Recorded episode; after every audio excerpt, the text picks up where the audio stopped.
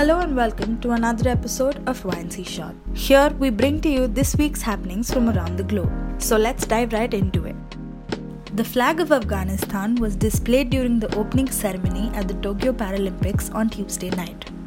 International Paralympic Committee President Andrew Parsons said the IPC would include the flag in a show of solidarity after the Taliban's takeover of Afghanistan.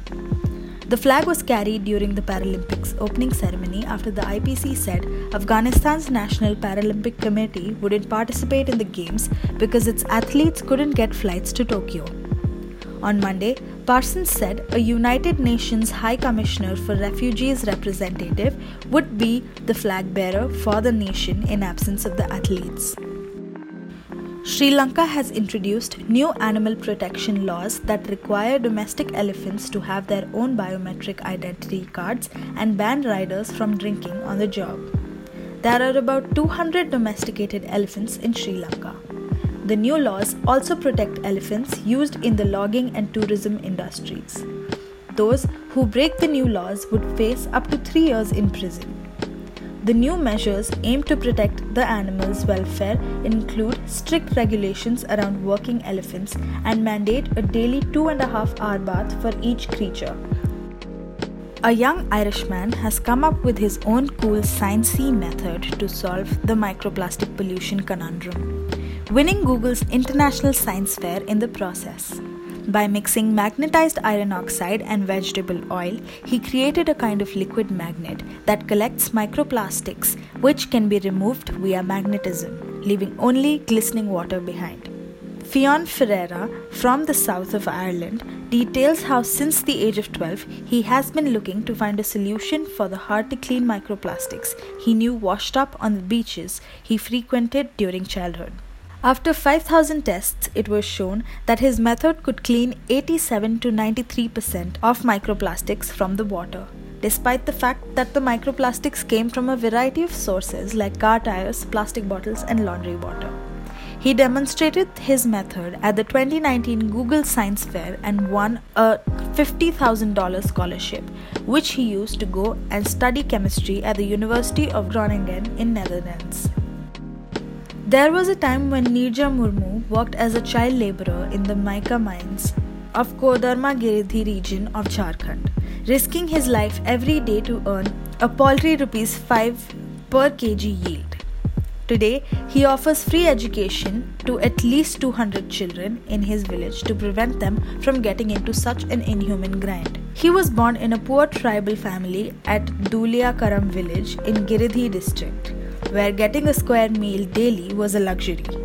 His parents had no option but to send him to the monster mines every day to eke out a living. Neeraj was rescued under Bal Mitra Gram program of Kailash Satyarthi Foundation. In 2015, he went to a school in class 8 and had to work hard for the next 3 years to get through class 10th board exams.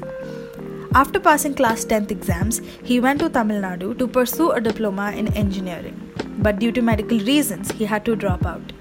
Upon his return to the village, Neeraj found that due to a statewide strike of para teachers, primary and middle schools had been shut for a long time. Perturbed by this, he started free classes for some of the children of his village at his home. More and more children were let to attend his classes. Then he rented rooms and started Kailash Satyarthi Public School, where free education was given to the poor and orphans. Simultaneously, Neeraj pursued his graduation degree. After running the school selflessly for two years, he was awarded the prestigious Diana Award 2020 through a virtual ceremony for his fight against child labor. Photos of women on the facades of businesses in Kabul have been removed as the Afghan capital falls under the Taliban control. Taliban fighters entered Kabul yesterday as Afghanistan's president fled the city completing a stunning seizure of power that has played out over the past few weeks as US and other Western military forces withdrew from the country. Photos from Kabul show workers painting over images of women outside a beauty salon.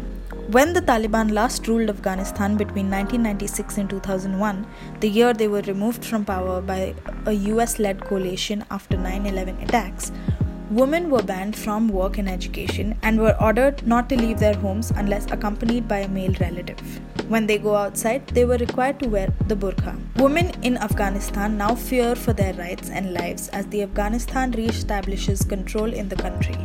Canada's military ended its evacuation of Canadians and Afghan civilians looking to flee the Taliban hours before two explosions rocked Kabul's main airport, killing at least 11 people.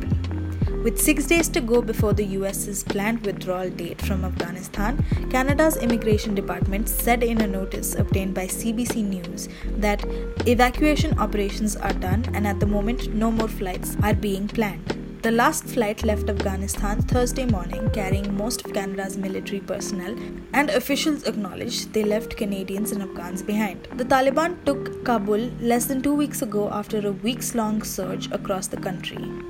Afghan military and police personnel have told media outlets they are out of ammunition and are unsupplied. Although US President Joe Biden has chided them for not fighting back this was it for this week's update. I hope you guys learned something new. If you'd like to hear more of these, come back next week. Until then, it's Maitri signing off.